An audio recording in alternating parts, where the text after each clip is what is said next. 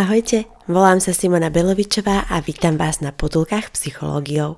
V nich sa snažím predstaviť vám psychológiu tak, aby pre vás bola užitočná. Vítajte na dvadsiatej tretej potulke s názvom Frustrácia. V mojich podcastoch sa pýtam a som rada, ak skúsite odpovedať. Verím, že spolu dospejeme k poznaniu a vy aj ja strávime príjemné chvíle.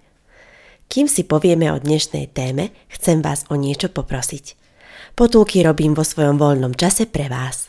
Ak vám do života prinášajú hodnotu, ktorú oceňujete, môžete ich tvorbu podporiť. Číslo účtu nájdete v menu Podporiť na w w w bodka potulky psychológiou bodka es ká. Ďakujem pekne, vážim si to. Na webe Potuliek nájdete aj môj mail v prípade, že ma chcete kontaktovať. Rada vám urobím psychoporadenstvo. Verím, že aj pri tom nám bude príjemne.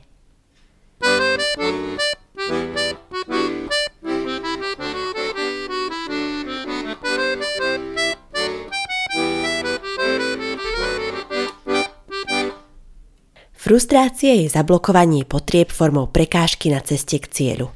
Napríklad máte cieľ za deň niečo stihnúť, vybaviť a nepodarí sa vám to. Vtedy ste frustrovaní, čiže u vás príde k emócii, ktorú potrebujete zvládať. Ako efektívne zvládnuť frustráciu? Základom je autenticky si priznať, že ju prežívate. Treba byť všímavý na vlastné emócie, nájsť si čas na reflexiu, neprehliadať varovné signály psychiky, že sa niečo deje. Nie je to také ťažké, cítite v sebe, že niečo nie je v poriadku, bliká vám kontrolka. Na začiatok to stačí, nemusíte mať hneď emóciu autenticky pomenovanú a racionálne vyriešenú. Prvým krokom k zvládnutiu frustrácie je uvedomiť si jej existenciu. Správni riešitelia problémov, ku ktorým frustrácia patrí, trávia osemdesiat percent času uvažovaním o probléme a len dvadsať percent aplikáciou riešenia. Preto odporúčam, ak sa u vás nakopí nepohoda z frustrácie, zamerať sa na túto emóciu. Na chvíľu sa zastaviť, nech už akokoľvek nestíhate a neúspešne ste kopu vecí nevybavili, nedosiahli, nemôžete ich odškrtnúť zo svojho zoznamu. Zastavte sa, uvedomte si, že prežívate frustráciu z neúspechu, čo je v súlade so zvládaním zameraným na emócie, ktoré som predstavila v dvadsiatej prvej potulke. Na zvládanie zamerané na emócie nadväzuje zvládanie zamerané na problém. V situácii frustrácie to znamená, že si najskôr uvedomíte emóciu frustrácie, potom rozmýšľate, ako ju odstrániť a ako situáciu vyriešiť. Až po úspešnom uvedomení si frustrácie z neúspechu sa môžeme zamerať na racionálne kroky, čo s tým. Ak je problém nestíhanie, treba si naplánovať, kedy presuniete aktivitu, ktorú ste nestihli. Napríklad, ak ste chceli niečo kúpiť cez e-shop, povedzte si, že to urobíte večer, keď budú deti spať a nebudete už ani pracovať. Alebo ak ste sa chceli pred prácou naraňajkovať, ale zaspali ste, hoďte si do tašky aspoň nejaké jedlo a povedzte si, že sa najete po príchode do práce. Najhoršie na frustráciu je prehliadnuť varovný signál, že sa u nás niečo kopí, a ísť životom bez uvedomenia si tejto emócie. Nič neušetríte, ani čas, ani vaše sily. Naopak, nakopí sa u vás nepohoda a frustrácia sa bude nabaľovať na ďalšiu frustráciu.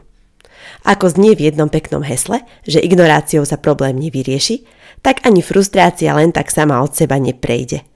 Treba investovať čas do jej emočného uvedomenia a racionálneho riešenia, aby ste mohli ísť životom ďalej pohodovejšie a byť pripravení zvládať nové ťažké situácie. Ak chcete svoje deti alebo žiakov pripraviť na rôznorodné frustrácie do života, je dobrá tzv. Psychologická imunizácia. To znamená, že psychologicky naočkujete, podobne ako pri medicínskom očkovaní, slabšiu dávku nepohody, aby neskôr bolo dieťa pripravené na väčšiu nepohodu. Napríklad deti večer pred spaním pošlete spať ešte predtým, ako ukončili svoju hru. Prežijú vtedy drobnú frustráciu, ktorú im môžete pomôcť spracovať slovami. Viem, že si sa chcel ešte hrať, ale už je veľa hodín a treba ísť spať. Tak prejavíte empatiu a zároveň vysvetlíte, prečo ich odvádzate od hry. Môžete pokračovať pomenovaním emócie frustrácie.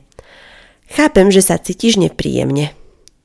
Pridajte racionálny krok plánovania, ktorým zároveň učíte deti k zvládnaniu zameranému na problém. Kľudne si nechajte hračku rozloženú a ráno ešte pred raňajkami sa s ňou môžete dohrať. Môžete deti motivovať k skorému zaspaniu slovami. Čím skôr zaspíte, tým skôr sa môžete znova hrať. Trénovať frustráciu detí sa oplatí, lebo ak ju vedia zvládnuť, majú lepšie študijné výsledky a vyhnú sa obezite a závislostiam, ako sa zistilo v Marshmallow teste, o ktorom sa dozviete viac v šiestej potulke. Deti treba učiť, že nepohoda do života patrí a ak dokážete dosiahnuť, že sa nezosypú pri jej nakopení, podporíte ich frustračnú toleranciu. Čím je vyššia, tým skôr vedia nad frustráciou vyhrať. Symbolom prehry pri frustrácii je agresivita ako nesprávna reakcia na frustráciu. Existujú dva smery agresivity – heteroagresivita a autoagresivita. Heteroagresivita je orientovaná na druhých, autoagresivita na seba. Prislúchajúca emócia k agresivite je hnev. Myslím si, že vyvrcholením heteroagresivity je vražda a autoagresivity samovražda. Pre všetky agresívne reakcie je typické, že ide o udelenie škodlivého podnetu. Agresívne sa prejavuje niekto, kto ohovára, ubližuje druhým, ničí veci alebo nahovára druhých na agresívne skutky. Agresívne správanie v dospelosti súvisí so vzdelaním v detstve. A nemyslím len málo vzdelané africké či afgánske kmene, ktoré praktizujú krvnú pomstu. Nedostatočné vzdelanie a agresivita má súvis aj v našej kultúre. Neprospievanie žiakov v škole má dva druhy dôsledkov. Po prvé, osobné. Zasahujú celú osobnosť žiaka, vedú k nízkej sebadôvere a nespokojnosti so sebou. Po druhé, spoločenské. Neprospievajúci žiak dosiahne nižšie vzdelanie, čo vedie k menšej schopnosti zamestnať sa a k nižšej životnej úrovni. Vyvodzujem, že dôsledky nízkej vzdelanosti sa u človeka nabaľujú a vedú k dlhodobej frustrácii. Od frustrácie je len krok k agresivite. Zistilo sa, že málo vzdelaní ľudia sa častejšie prejavujú agresívne, napríklad v gangoch. Frustráciou zo zlých životných podmienok sa nevysvetľuje všetká agresivita ľudí, ale jej značná miera je ňou spôsobená. Vysvetľujem si to ako uvoľnenie napätia, ktoré nemá ďaleko od krvnej pomsty. Pomstiť sa je skratkovitý spôsob, ako krabou mentalitou stiahnuť niekoho dole. Keď sa druhým darí a mne nie, je jednoduchšie ich napadnúť, ako sa snažiť o vlastný úspech. Myslím si, že je tiež ľahšie upadnúť do depresie, ktorá je formou autoagresivity, než sa snažiť o jej zvládanie. Freud tvrdil, že depresia je zamrznutý hnev obrátený proti sebe samému. Človek pri depresii škodí sám sebe, nepriateľstvom a hnevom orientovaným do svojho vnútra. Froggat vraví, že depresívni ľudia majú tendenciu ignorovať svoje úspechy a sústreďovať sa na neúspechy. Životný štýl prehnaného perfekcionizmu a pesimizmu sa rozvíja roky, až môže prerásť do depresie, keď je človek demotivovaný urobiť akciu. Aké je riešenie? Odporúčam zamerať sa na svoje úspechy a neúspechy brať reálne, dať im adekvátnu prioritu, ale nezosypať sa z drobností. Mne sa osvedčilo, že čím viac aktivít mám v zdravej miere, tým viac si rozložím možnosti úspechu na viac strán. Ak sa mi nedarí v jednej oblasti, je väčšia pravdepodobnosť, že v inej budem úspešná a teda u mňa nepríde k tak veľkej frustrácii. Akoby endorfíny a radosť prežíva nás hoci z drobných úspechov znižujú mieru frustrácie z neúspechu. Preto odporúčam nestaviť všetko na jednu kartu, ale pracovať na viacerých veciach. Samozrejme, netreba to prehnať. Podľa Paretovho pravidla osemdesiat ku dvadsať stačí robiť veci na osemdesiat percent a je to výborná prevencia vyhorenia. Odporúčam iba niektoré ozaj dôležité oblasti života, ako napríklad výchovu detí, robiť na sto percent. Upratané nemusíte mať vždy na sto percent, stačí tých osemdesiat percent a efekt je dostatočný. Čo keď sa niečo nepodarí v sto percent oblasti? Pokaziť niečo patrí k životu. Ako sa hovorí, kto nič nerobí, nič nepokazí. Dôležité je, či ste to robili s najväčšou snahou a napriek tomu sa niečo nevydarilo, alebo máte na rováši odflaknutie záležitosti. Pri prvom prípade vás môže hriať pri srdci, že ste do toho vložili maximum, napriek tomu sa to nevydarilo. Napríklad pri pracovnom pohovore môžete napísať geniálne sívičko, mať bohaté skúsenosti pre danú profesiu a ideálne sa na ňu hodiť, ale aj tak nemusíte prácu získať. Základnou prevenciou eskalovanej frustrácie je povedať si, čo sa vám podarilo. Myslím nejaký celoživotný úspech, na ktorý môžete byť hrdí aj v situácii veľkej frustrácie. Ak máte neúspech, že vás neprijali do práce, opakujte si úspechy, ako napríklad, že máte krásne zdravé deti alebo pekne zariadený byt, čiže športujete alebo pomáhate dobrovoľnícky druhým.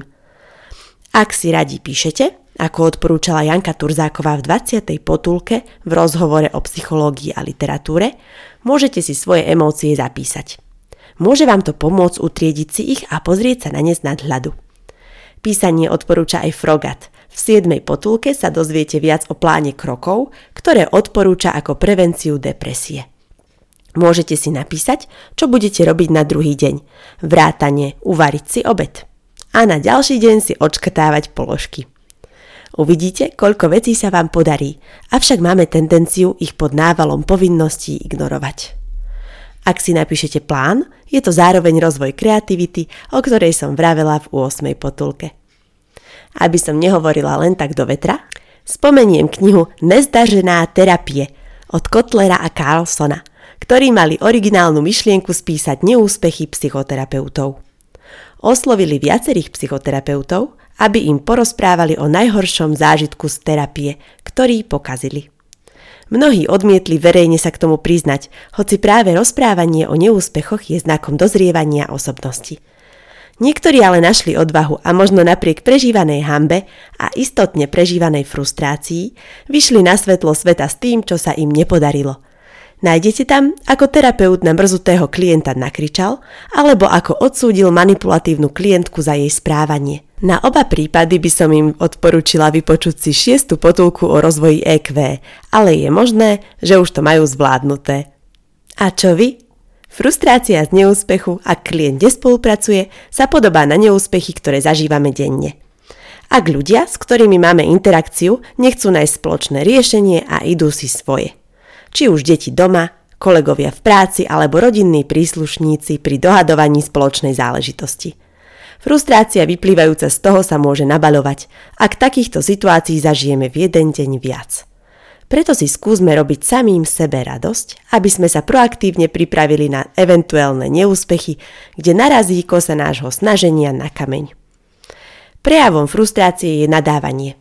Poznáte to? Niečo vám spadne a rozbije sa, oblejete si novú blúzku, ťuknete auto, roztrhnete tričko, buchnete sa, naplánujete si relax a deti sa zrovna pohádajú, ošpliecha vás šofér, keď idete na stretnutie s klientom.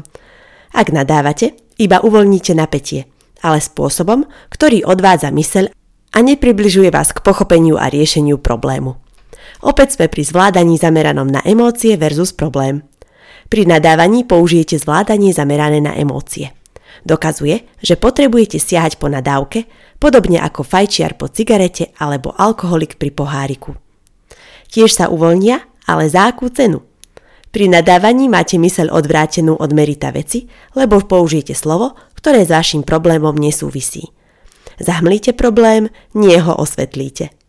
Na uľavenie máme mnoho citoslovcí, ktoré nás uvoľnia aj držia pri probléme, ako napríklad au, cs, ach, jejda, uf, och, fúha. A navyše, ako k tomu príde daná vec, časť tela alebo zviera, ktoré v nadávke spomínate. Vám by sa páčilo, keby niekto používal vaše meno vždy, keď sa mu niečo nepodarí a len tak ho vyšplechne z úst, aby si uľavil. Netreba prejavovať nadradenosť tým, že degradujeme slová, ktoré označujú napríklad zviera spokojne sa váľajúce v blate. Treba si veci vážiť, nie ich zneužívať ani na svoje uvoľnenie. A teraz priznanie. Kedysi som nadávala, ale necítila som sa pritom dobre.